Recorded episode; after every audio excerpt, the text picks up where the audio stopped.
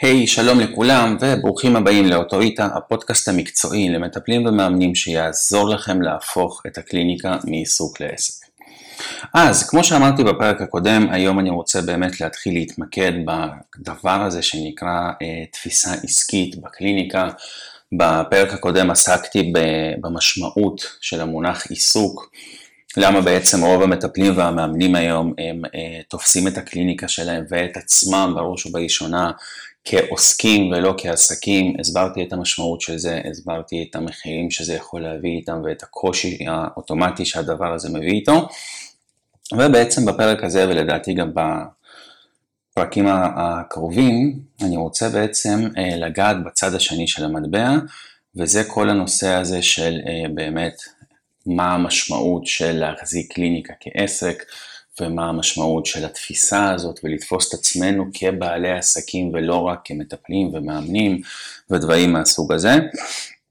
אה, בראש ובראשונה כי כמו שסיימתי את הפרק הקודם וציינתי שבעצם אה, קליניקה אה, זה אחד העסקים המעטים, המועטים מאוד בכל מה שיש לעולם היום להציע שלתפיסתי ההצלחה בו היא ממש עניין של חובה מוסרית ולא רק של איזושהי פריבילגיה או רצון לזמן פנוי או כסף או דברים מהסוג הזה. להצליח בקליניקה זה ממש החובה המוסרית שלנו ומוסר זה בדיוק הדבר שאיתו אני בעצם רוצה לפתוח את הפרק הנוכחי. אחד הדברים לתפיסתי שמפריעים למטפלים ומאמנים אה, להצליח לתפוס את עצמם כעסק מעבר לזה שכל הנישה הזאת היא לא נתפסת כקונספט בארץ כרצינית מדי, ואנחנו תחום שהוא פסאו-מדעי, ולא מתייחסים אלינו ברצינות, ואנחנו לא אקדמיים ולא מוכרחים, ועובדי אלילים וכל הדברים האלה, גם על זה דיברתי בפרק הקודם. ובראש ובראשונה, מי שלא תופס את העיסוק הזה כעיסוק חשוב, ואת התפיסה הזאת כתפיסה עסקית, זה קודם כל המטפלים עצמם. אה, יצא לי ללוות המון המון המון מטפלים, בין אם כאלה שהכשרתי לבין אם כאלה שככה נעזרים בי ביום יום ושולחים אליי פניות בפייסבוק ובאינסטגרם ובטלפון, אנשים שככה נעזרים בי. למטפלים יש קודם כל בעיה מוסרית, יש להם איזושהי תפיסה פנימית מובנית שצריך להתייחס אליה, כי אני חושב שהבעיה הזאת פוגשת אותנו כאנשי מקצוע בתחום הזה פעם אחר פעם אחר פעם, ואנחנו צריכים לתת עליה את הדעת כדי להבין בראש ובראשונה שהיא שגויה, שהיא פשוט לא נכונה. ומה זה התפיסה הזאת? זה באמת התפיסה של המוסר, אוקיי? מה זה אומר? תחשבו על זה ככה. בתור מטפל, הלקוחות שלי, שכקונספט, תשימו לב, אה, גם אלה מכם שעוסקים בתחום הזה, וגם כאלה שמכירים אנשים שעוסקים בתחום הזה, לקוחות זה מילה שכמעט אף פעם לא עולה.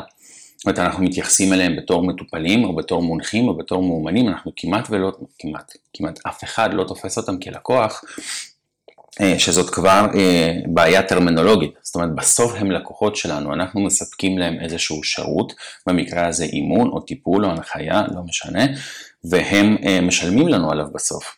מתבצעת פה עסקה לכל דבר.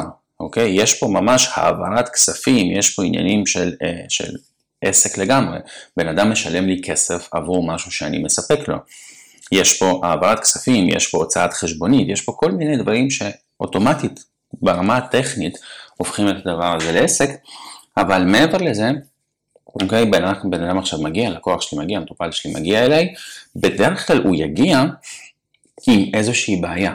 אוקיי? זאת אומרת, תחשבו שאם אני עכשיו מטפל במישהו, אנשים לא מגיעים אליי כי טוב להם מדי בחיים.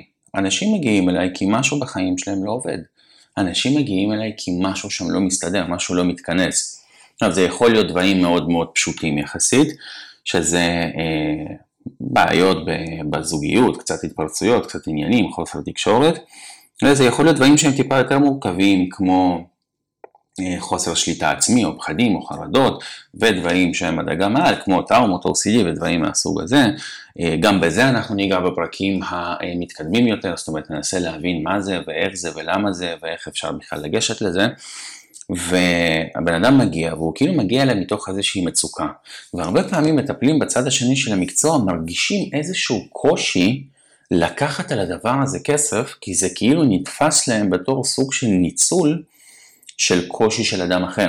זאת אומרת, הבן אדם במצוקה, אז מה, אני עכשיו אקח לו הרבה כסף בשביל לעזור לו, אני יכול לעזור לו, וזה מתחיל כאילו להתנגש להם, ובגלל זה למטפלים, בטח ובטח בתחילת הדרך, הרבה יותר קל ופשוט אה, לעשות את העבודה שלהם בחינם, מאשר אה, לקחת על זה תשלום, כי זה כאילו מתחיל להתנגש להם עם המוסר. וכבר פה אחד הדברים המרכזיים שאני רוצה שתבינו, שאתם חייבים, חייבים, חייבים, ואני חוזר על זה, חייבים לקחת כסף עבור השירות שלכם. לא רק שאתם חייבים לקחת כסף, אתם חייבים לחיות טוב מהעסק הספציפי הזה, ובואו ננסה להבין למה. קודם כל, בראש ובראשונה, אוקיי? בשונה ממה שאתם חושבים, המטופלים שלכם, אלה שעליהם כביכול אתם רוצים להגן, המטופלים שלכם עצמם הם אלה שרוצים שתיקחו הרבה כסף. מטופל לא רוצה מטפל עני, מטופל לא רוצה מטפל שלא סוגר את החודש, מטופל לא רוצה מטפל שלא יודע לדאוג לעצמו. כשמטופל מגיע לאיש מקצוע שלו, לא רק שהוא רוצה לשלם מעל הממוצע, הוא רוצה שכולם ידעו שהוא משלם מעל הממוצע. למה? כי קודם כל זה נתפס לנו כאיזה שיש לנו תפיסה רווחת בחברה המערבית שיקר שווה איכותי. כשבן אדם משלם למטפל שלו 50, 60, 70, 100 שקל ב- למפגש, כשהוא יודע שהממוצע בשוק באזור שהוא גר בו, לצורך העניין 300 או 350, הוא מרגיש שהוא מקבל חוויה נחותה יותר. לא רק זה, כשהמטפלים האלה של ה-50, 70, 100, 150 שקל, כשאתם באים אליהם לקליניקה, כשאתם באים אליהם לטיפול, תשימו לב שהחוויה הכללית היא חוויה מאוד עצובה. כאילו, יש ממש אווירה של עוני. או שהם מקבלים אתכם בחצי חדר שלהם ביחידת דיור שהם שוכרים, או שהם מקבלים אתכם באיזה פינה בסלון בזמן שהילדים שלהם צריכים לשמור על השקט בזמן שאתם איתם, או שהם מקבלים אתכם באיזה קליניקה מוזנחת מאפנה כזאת שאתם חושבים פעמיים לפני שאתם שותים כוס מים, כי יד אדם לא עברה שם אלוהים יודע כמה זמן, ויש כאילו ממש אווירה של סקפנות מאפנה כזאת, שוואלה אי אפשר לעבור ככה תהליך. כי אם תחשבו על זה ברמת הרעיון, ברמת האידאה, כשאני מגיע למטפל, אני רוצה שהחיים שלי, בעקבות המפגש איתו, ייראו וירגישו טוב יותר. אם אני רוצה שהבן אדם שמולי יוביל אותי לחיים טובים יותר, לכל הפחות הוא חייב לחיות טוב.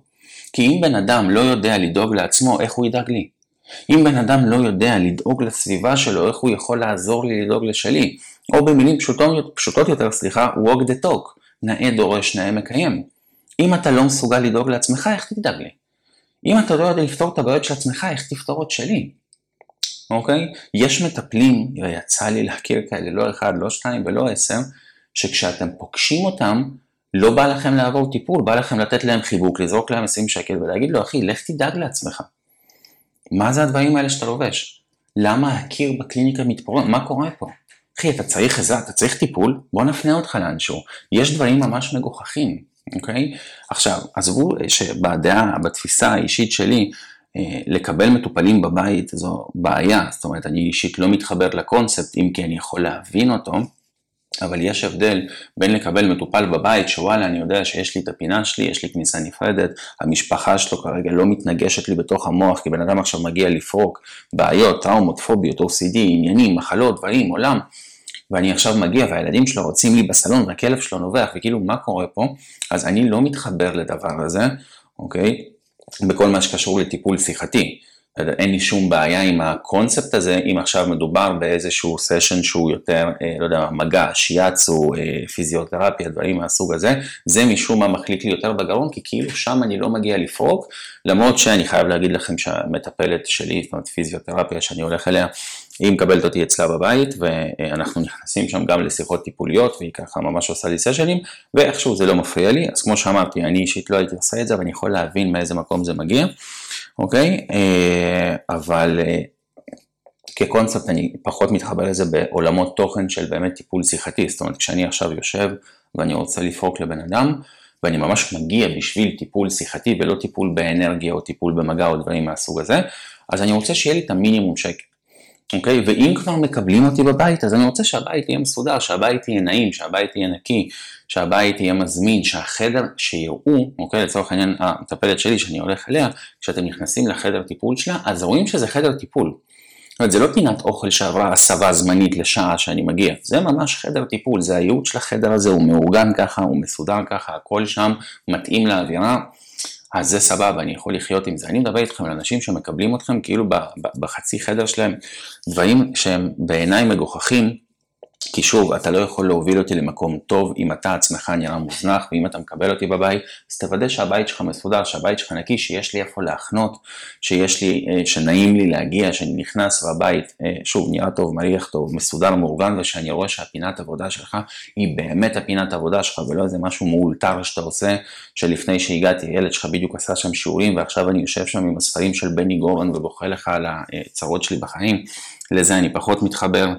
אה, אם יש לכם, לא יודע מה, כניסה נפרדת ודברים מהסוג הזה, בכלל מגניב, אבל אה, לא משנה מה המרחב, המרחב הזה צריך להיות נעים. אוקיי? זאת אומרת שמטפלים שלא מצליחים לסגור את החודש, הם גם לא מצליחים לייצר איזשהו מרחב גיאוגרפי ואין מה לעשות, תקראו לי שטחי, תקראו לי רדוד, תקראו לי מה שאתם רוצים, פחות מעניין אותי. כשאני מגיע לאיש מקצוע, אני רוצה שיהיה לי נעים. אני רוצה להרגיש בנוח לשתות כוס קפה, וכן, אני מצפה שתהיה שם כוס קפה. אוקיי? אני רוצה להרגיש בנוח לשתות כוס מים, וכן, אני מצפה שיהיה שם במינימום תמי 4, ואני רוצה שהכורסה שאני יושב עליה תהיה נעימה ונוחה. זאת אומרת, מבחינתי זה basic, ואם אתה לא יודע לדאוג לזה, כי אין לך כסף לדאוג לזה, כי אתה לוקח מחירים מגוחכים, כי אתה מפחד, או יש לך בעיות מוסר לקחת את התשלום הזה, אז וואלה, לא מתאים לי. אז קודם כל, אנחנו כמטופלים, ואני יכול להגיד לכם שאני, אה, יש לי חמישה, שישה אנשי מקצוע בכל רגע נתון שמלווים אותי, זאת אומרת, אני מדבר לא רק מהצד אה, של המטפל, אלא גם מהצד של המטופל ושל המובל ושל המומחה ושל המאומן ושל המיועץ, לא משנה איך תקראו לזה. כן, אני מצפה שיהיה לי נעים, אני מצפה שיהיה לי כיף, אני מצפה שיהיה לי סבבה, וזה מה שהלקוחות שלכם מצפים. הלקוחות שלכם מצפים לאיזשהו בייס.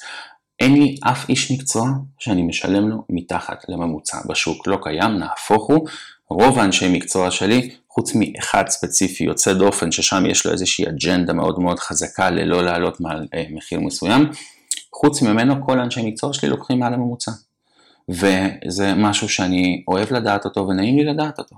אני רוצה לדעת שהאיש מקצוע שאני הולך אליו מעריך את עצמו, כי בסוף תג מחיר, לא משנה איך צורבו את זה, זה עניין של הערכה עצמית, כוכבית קטנה, יש אנשים שמתוך אג'נדה לוקחים את המחיר הנמוך ביותר האפשרי, אני אישית מכיר שניים כאלה, והם במקרה שניים מהמטפלים אה, הכי טובים שיצא לי להתקל בהם ever. זאת אומרת, זה לא עניין של מיומנות, מחיר נמוך יכול לבוא אה, גם כאג'נדה, אבל יש מעט אנשים שעושים את זה. יש הרבה אנשים שטוענים שזאת האג'נדה שלהם, אבל מעטים באמת עומדים מאחורי זה.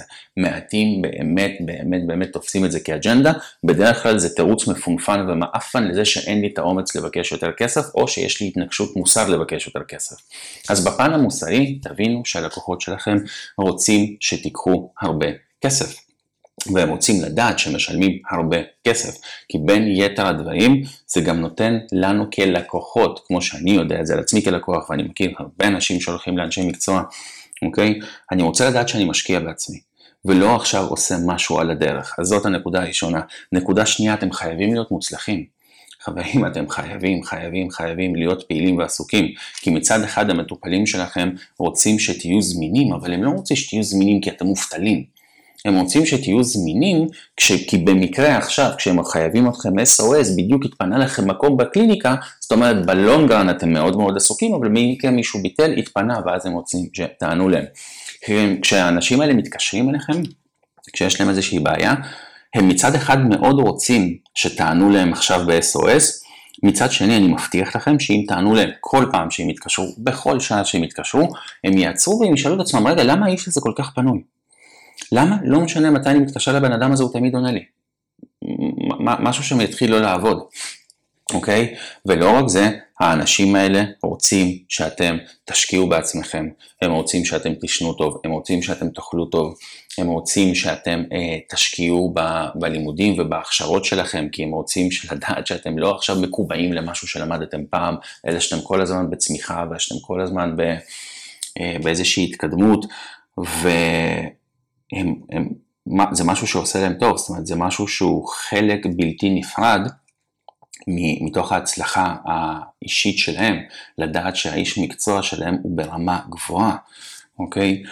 יצא לי לדבר על זה עם, אה, עם המטפלת אה, פיזיותרפיה שלי, ששוב, אנחנו גם נכנסים שם לשיחות שהן יותר טיפוליות, ואני הולך אליה לא רק כשאני, לא יודע, נפצע או משהו, פשוט הולך אליה קבוע פעם בשבועיים, זה טוב לי לגוף, זה טוב לי לנפש, ויצא לי פעם לנהל איתה על זה את השיחה, והיא אמרה משהו שממש, אה, היא הסבירה את זה בצורה מאוד יפה, ואפילו הכנסתי את זה לאחת החוברות העסקיות שאני מעביר למטפלים ומאמנים. וממש ציטטתי אותה בחוברת, קוראים לה ערבה, יש לה ניסיון עצום, מעל 7,000 מטופלים, זאת אומרת עובדת בזה שנים, אה, עושה גם פיזיותרפיה, גם אה, דברים שהם יותר טיפוליים, גם טיפולים משולבים באנרגיה ודברים כאלה, זאת אומרת היא מכירה את כל העולם הזה מלמעלה, מלמטה ומהצדדים, וממש הכנסתי את מה שהיא אמרה לתוך החוברת, ואני רוצה להקריא לכם את זה. היא אומרת, אה, אחת הבעיות בתחום הזה היא היחס האמביוולנטי של הלקוחות כלפי המטפלים והמאמנים שלהם. מצד אחד הם מוצאים אותם פנויים כאן ועכשיו, אבל לגמרי במקרה, כי בדיוק מישהו אחר ביטל. הם לא רוצים לפנות לאדם שיש לו יותר מדי זמן פנוי, לא. הוא חייב להיות עמוס עד אפס מקום, אבל במקרה, בזמן שהם צריכים אותו כאן ועכשיו, משהו אמור לאפשר את הפניות. הלקוחות, אה, סליחה, כן, הלקוחות מתעצבנים בכל פעם שמטפל או מאמן מעלה מחירים, אבל מצד שלי הם לא רוצים ללכת על הזול ביותר.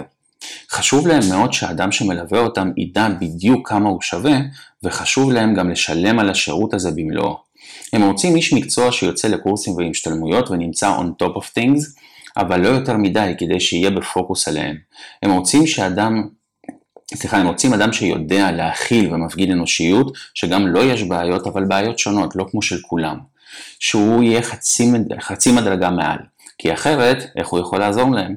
אבל שלא יתנשא מעליהם, ובעיקר בעיקר הם רוצים אדם שמטפל, ש, שהאדם שמטפל בהם ידע קודם כל איך לטפל בעצמו. אוקיי? וממש אה, אהבתי את ההסבר הזה, הכנסתי אותו כציטוט, וזה משהו שאני רוצה שתפנימו, אוקיי? הלקוחות שלכם רוצים שתיקחו מעל הממוצע, הלקוחות שלכם רוצים שתרוויחו, הלקוחות שלכם רוצים מאוד שתדאגו לעצמכם. דבר נוסף שפוגש אותנו בנושא של המחיר ובנושא של השירות, זה בעצם החוויה הזאת של אה, מחויבות ורתימה. אוקיי? מה זה אומר מחויבות ורתימה? אם עכשיו אני הולך למישהו שלוקח 50 שקל, 70 שקל, 100 שקל, וואטאבר, כמה שנחשב לזול בנישה הספציפית שלכם באזור שבו אתם נמצאים, או בחינם, אוקיי? אז רמת הרתימה שלי, הבסיסית, הראשונית, היא הרבה יותר נמוכה.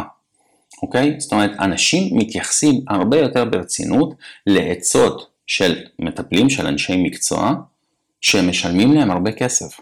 עכשיו מצד אחד נראה כאילו הרבה יותר קל להביא אנשים בחינם ויש מעין תפיסה כזאת שיותר קל להביא מטפלים, מטופלים סליחה ומאומנים בחינם ובתור אחד שהתחיל את הדרך שלו מחינם אני יכול להגיד לכם שזה לא פחות קשה מלגרום לאנשים לשלם ואפילו לפעמים יותר כי כשאתם מציעים את השירות שלכם בחינם, בן אדם אוטומטית נכנס לחוויה של אוקיי, יש פה איזה סטאג'ר שבא להתגלח עליי, ואני לא רוצה לשים את הנפש שלי ואת המוח שלי ואת התודעה שלי בידיים של בן אדם מתחיל, ויחד עם זאת באותה נשימה, אה, אנשים כאילו יחשבו פעמיים לפני שהם ישלמו לכם הרבה כסף על השירות או המוצר שלכם, אז להביא אנשים בחינם לא פחות מאתגר מלהביא אנשים בתשלום. יחד עם זאת, אני כן מסכים שזה יחסית יותר אפשרי. עכשיו, כשאתם לוקחים בן אדם בחינם, היכולת הבסיסית שלו להירתם לתהליך בצורה מקסימלית יורדת פלאים. הוא מראש לוקח פחות ברצינות אתכם, והוא מראש לוקח פחות ברצינות את התהליך שאתם מעבירים. אוקיי? עכשיו, אם אתם אה, אנשי מקצוע שכבר יש להם איזשהו שם וותק ומוניטין ודברים מהסוג הזה, ואז אתם עושים חינם, זה עולם אחר לגמרי. אוקיי? אני מקפיד בקליניקה שלי בכל זמן נתון, יש לי תמיד בן אדם, שניים, שלושה, תלוי בזמינות שלי באותה תקופה, שאני לוקח אותם פרו בונו, אני לוקח אותם ללא עלות, כי מאוד מאוד חשוב לי, גם על זה אנחנו נרחיב בפרקים הבאים, מאוד מאוד חשוב לי באמת לתת בחזרה, זאת אומרת לא רק בכסף, לא רק בתרומות פיננסיות, אלא באמת חשוב לי לתת גם את הזמן שלי ואת הנתינה שלי ואת הדברים האלה ללא עלות, אני מאמין בזה, אני חושב שזה חשוב, אני חושב שזה מאוד מאוד מקדם, זה מאוד מאוד מספק. אז תמיד יש לי את החבר'ה של ה pro bono, ונכון, בנקודה הזאת שאני נמצא בה היום, אף אחד מהם לא יזלזל בתהליך, כי הם באים ואומרים, אוקיי, הבחור הזה לוקח 1,200 שקל לשעה, הוא נותן לי בחינם, אבל לא כי הוא סטאג'ר מתחיל, כי משהו בי או בסיפור שלי או בחוויה שלי גרם לו לרצות להכניס באמת למשבצת של ה pro bono, הם לוקחים את זה מאוד מאוד ברצינות. יחד עם זאת, בתחילת הדרך זה לא היה ככה, ואני אגיד לכם יותר מזה, גם היום יש מצבים שאני אישית, אה, הם נשגבים מבינתי, אוקיי? שאנשים ברגע שהם לא משלמים את הסכום שנחשב אצלם למשמעותי או לגבוה, הם כאילו לוקחים את זה פחות ברצינות. אספר לכם איזה סיפור קצר. אה, היה איזה מישהו שהוא אה, גם חבר טוב שלי וגם מדי פעם הוא מגיע אליי כזה לסוג של סשנים חד פעמיים, זאת אומרת הוא אף פעם לא לקח ממני תהליך, מצד שני כל פעם שהוא עומד בפני איזושהי החלטה חשובה או שיש לו איזשהו קושי נקודתי, הוא מגיע אליי, אנחנו עושים איזשהו סשן בודד, כמובן בתשלום מלא, זאת אומרת הוא מתעקש לשלם ואני אה, מתעקש גם לקחת את הכסף, למרות שאנחנו במערכת יחסים חוואית. אה, מדי פעם אני משתעשע עם זה, זאת אומרת לפעמים אני בא ואני לוקח פשוט את הכסף עליה, לפעמים אני שולח אותו לתרום את הכסף הזה לאיזושהי עמותה לבחירתו ולשלוח לי את החשבונית, זאת אומרת אנחנו משחקים עם זה, אבל בגדול יש על זה תשלום, זאת אומרת הפגישה היא בסוף בתשלום מלא. ו... הוא מגיע אליי פעם בכמה זמן, ובאחד הסשנים שככה עשינו, אה, סיימנו את הסשן, הוא אומר לי, תקשיב, אני מכיר איזה מישהי, אה, גילו לה אה, גידול סרטני בראש, בלה בלה בלה, והרופאים בגלל הגיל שלה, או בגלל המיקום, לא זוכר בדיוק, מפחדים לנתח, ואני כן יודע שיש לך ניסיון עם הדברים האלה, וכן יצא לך כבר לטפל במקרים כאלה, ובא לי באמת שאני רוצה להפנות אותה אליך, בחורה צעירה, וזה חשוב לי שהיא תגיע. אמרתי לו, סגור, אין שום בעיה. עכשיו זה מסוג המקרים שאכן יצא לי באמת לעבוד איתם ולטפל בהם, וזה מסוג המקרים שאני כקונספט לא לוקח אליהם כסף, אוקיי? אה, מהסיב, מהסיבות שלי, מהשיקולים שלי. אוקיי? זה מסוג הדברים שאף פעם לא חייבתי אותם בתשלום, ואמרתי להם בעיה, תבוא, ותגיד לה, כי ניסיתי, כי ידעתי כבר את המגבלה של הדבר הזה של החינם, מן הסתם, זה היה גם לא כזה מזמן. אמרתי לה, תגיד לה אה, שאתה שילמת. זאת אומרת, עזוב עכשיו, אה, מן הסתם אני לא אקח לה כסף ואני לא אקח לה כסף עליה, אבל אני כן רוצה שהיא תדע שמישהו שילם על הפגישה הזאת. כאילו, שתהיה איזושהי רתימה. ובאמת היא התקשרה אליה, שלחה לי הודעה, אני בדרך כלל לא עונה לאנשים, כתבתי בוואטסאפ, שלחה לי הודעה, ניסינו לתאם וזה, וסגרנו באמת מועד. אמרתי בואי אני אקבל אותך. וכאילו ללא הגבלה, זאת אומרת הייתי מוכן לעשות לה תהליך כמה זמן שייקח, הכל, אה, ולעשות את המקסימום ולהשקיע מכל הלב. ויום או יומיים לפני זה היא שלחת לי הודעה, תקשיב, אני נאלצת לבטל, צץ לי משהו. ו... וזאת בדיוק השאלה, זאת אומרת, ישבתי עם עצמי, ראיתי את ההודעה, אמרתי, אוקיי, סגור, אנחנו נבטל. אה, לא כתבתי לה את זה, אבל אני אומר את זה לכם, היא, אין סיכוי בעולם שאני והיא ניפגש יותר, אף פעם, זאת אומרת, אני מאוד uh, קיצוני בדברים האלה. אוקיי, מהרגע שהיא ביטלה ככה ללא התראה משהו שהיא קיבלה במתנה ובחינם, אה, אני מאוד חד משמעי ואני כבר לא הייתי מקבל אותה אחר כך בשום תנאי, לא משנה מה המצב שלה. לה מן הסתם לא אמרתי את זה, אמרתי אוקיי סבבה סגור, ואם הייתה פונה עוד פעם גם הייתי פשוט מסרב לקבל אותה, והיא לא פנתה עוד פעם, ואני פשוט ישבתי עם עצמי וניסיתי לדהות וחשבתי לעצמי, מה יכול לצוץ שהוא יותר חשוב מהסיכוי האחרון שלך לתפיסתך, לא, לא, לא לתפיסתי, לא משהו שאני אומר. משהו שאני הבנתי שהיא אומרת, כי היא פנתה למלא מומחים ולמלא רופאים ולמלא כאלה, וכולם אמרו שלא מוכנים לטפל בה כי אין לה סיכוי, היא פנתה למטפלים אלטרנטיביים, הם גם פחדו להיכנס לשם. אז אני כאילו סוג של הייתי המוצא האחרון שלה, כי כל השאר פשוט סירבו לקבל אותה, אני הסכמתי לקבל אותה. אה, מן הסתם לא התחייבתי לה לשום ריפוי, ונדבר גם על זה בהמשך. אבל הסכמתי לקבל אותה, כאילו מה יכול לצוץ לך שהוא יותר דחוף מהעובדה שיש לך גידול במוח ומישהו סוף סוף הסכים לטפל בך. כאילו, מה, מה קורה איתך? איפה הסדר עדיפויות? כי לא משנה מה צץ לך, זה בהגדרה פחות חשוב, אוקיי? ואני מבטיח לכם, אני חותם לכם, שאם אותה בחורה הייתה מורידה עכשיו אלף, אלפיים, שלושת אלפים, whatever, שקל על הסשנים האלה, ואם הייתה לוקחת תהליך מלא, אז הייתה מורידה עכשיו עשר, שתים עשרה, חמש עשרה אלף שקל, היא לא הייתה מבטלת בכזאת קלות. היא לא הייתה מבטלת בכזאת קלות, ותחשבו גם על עצמכם.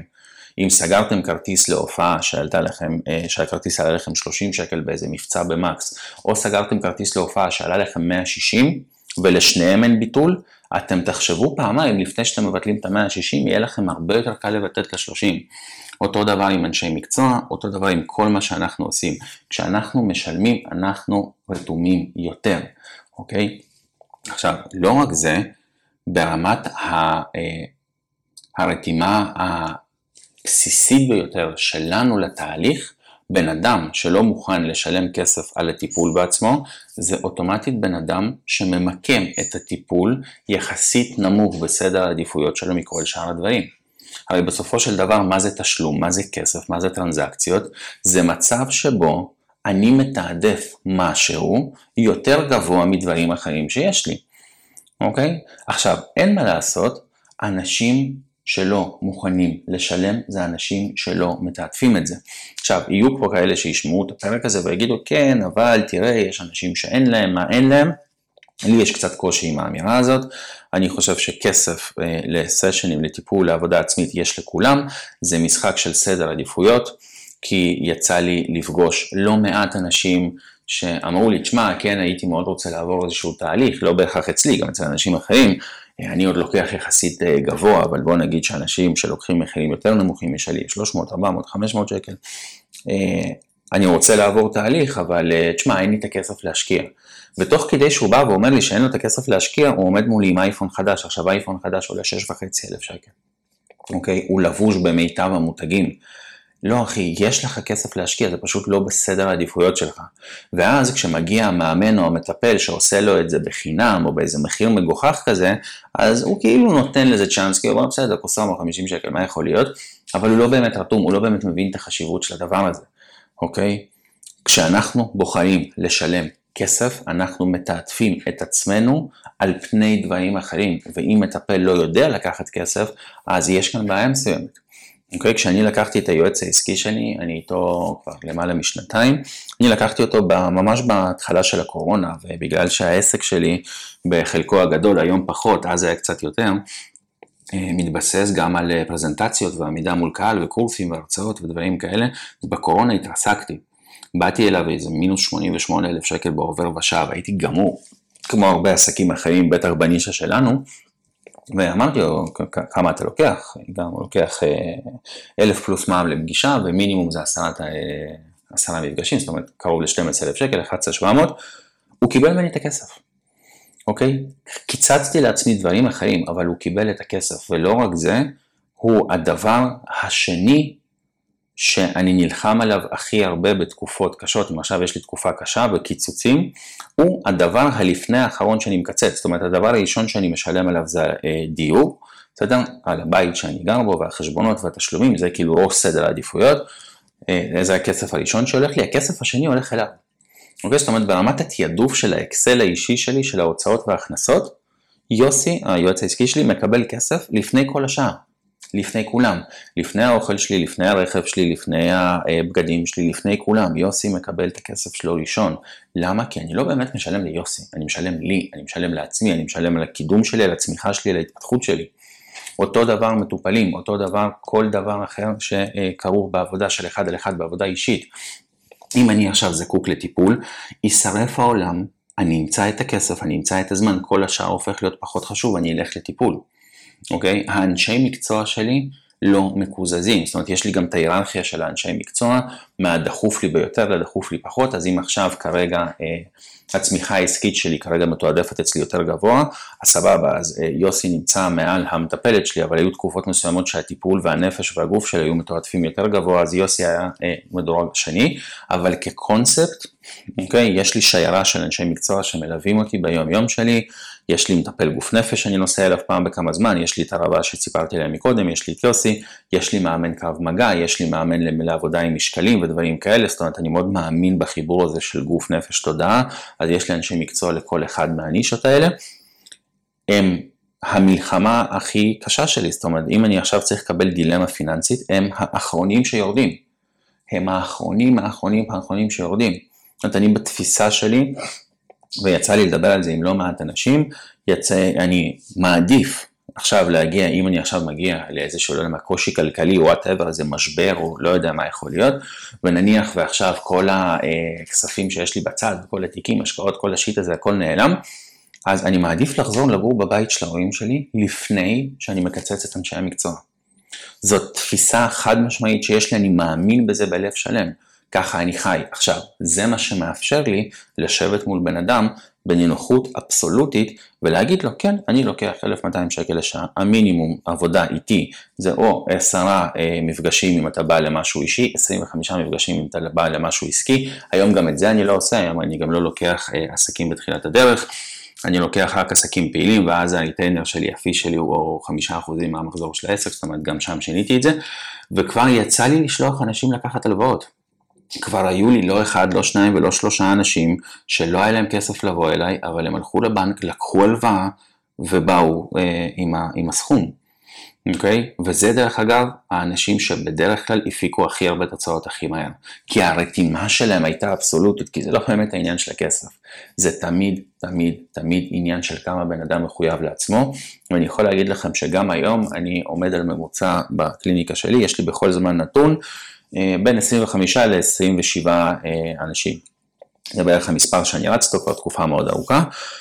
ולפעמים זה נושק ל-30, לפעמים זה מגיע ל-24, אבל זה באמת הממוצע 25-27, זה המספר שלי. ואנשים, רוב האנשים שבאים אליי, עכשיו מן הסתם המצב שלהם כבר השתפר, אני גם עושה תהליכים מאוד ארוכים, אבל רוב האנשים שבאו אליי בהתחלה, הם לא באו ממצב שהם באמת פיזית יכלו להרשות את זה לעצמם. אנשים עשו מאמצים, אנשים פתחו חסכונות, אנשים לקחו הלוואות, סבבה, זה החזיר את עצמו. אה, עבור רובם כבר, יש כאלה שהחזירו את זה כבר שש פעמים, במיוחד החבר'ה של הלקוחות העסקיים, הם אה, אה, כיסו את העלות שלי מזמן ויותר מפעם אחת, אבל אנשים בתחילת הדרך באו כשלא באמת היה להם, כשהם חיפשו פתרונות כאלה ואחרים מלמעלה, מלמטה, מהצדדים, למצוא באמת את הדרך, ובסוף הם מצאו. ואותו דבר גם, גם בצד שלכם, זאת אומרת, אני מספר לכם את זה כי אני רוצה שתפנימו שבסופו של יום אתם רוצים לקחת כסף לא רק עבור עצמכם, אלא עבור הלקוחות שלכם. ה-well-being שלכם הוא חלק בלתי נפרד מההצלחה של התהליכים שלכם, וכשתפנימו את זה, דברים יתחילו להשתנות. בפרקים הבאים אנחנו נמשיך אה, לגעת עוד קצת בכל העניין הזה של תפיסות עסקיות, ואיך, לכמה ולמה, נרד גם קצת לרזולוציות יותר אה, ככה מדויקות, ונגיע קצת לעובי הקורה. אה, גם בדברים הטכניים של מבנה עסקי וכל הדברים האלה, אבל כרגע זה הדבר המרכזי שאני רוצה שתיקחו מהפרק הזה. ה-well-being שלכם, הכסף שלכם, ההכנסה שלכם, התפיסה העצמית שלכם היא חלק בלתי נפרד מההצלחה של הלקוחות שלכם. אתם חייבים לדאוג לעצמכם, אתם חייבים לקחת סכום מכובד, אתם חייבים להתקיים בכבוד, לא רק עבור עצמכם, אלא עבור המטופלים שלכם. תזכרו שקליניקה זה עסק שההצלחה בו היא חובה מוסרית ולא פריבילגיה פיננסית. שיהיה לכם אחלה יום וניפגש בפרקים הבאים.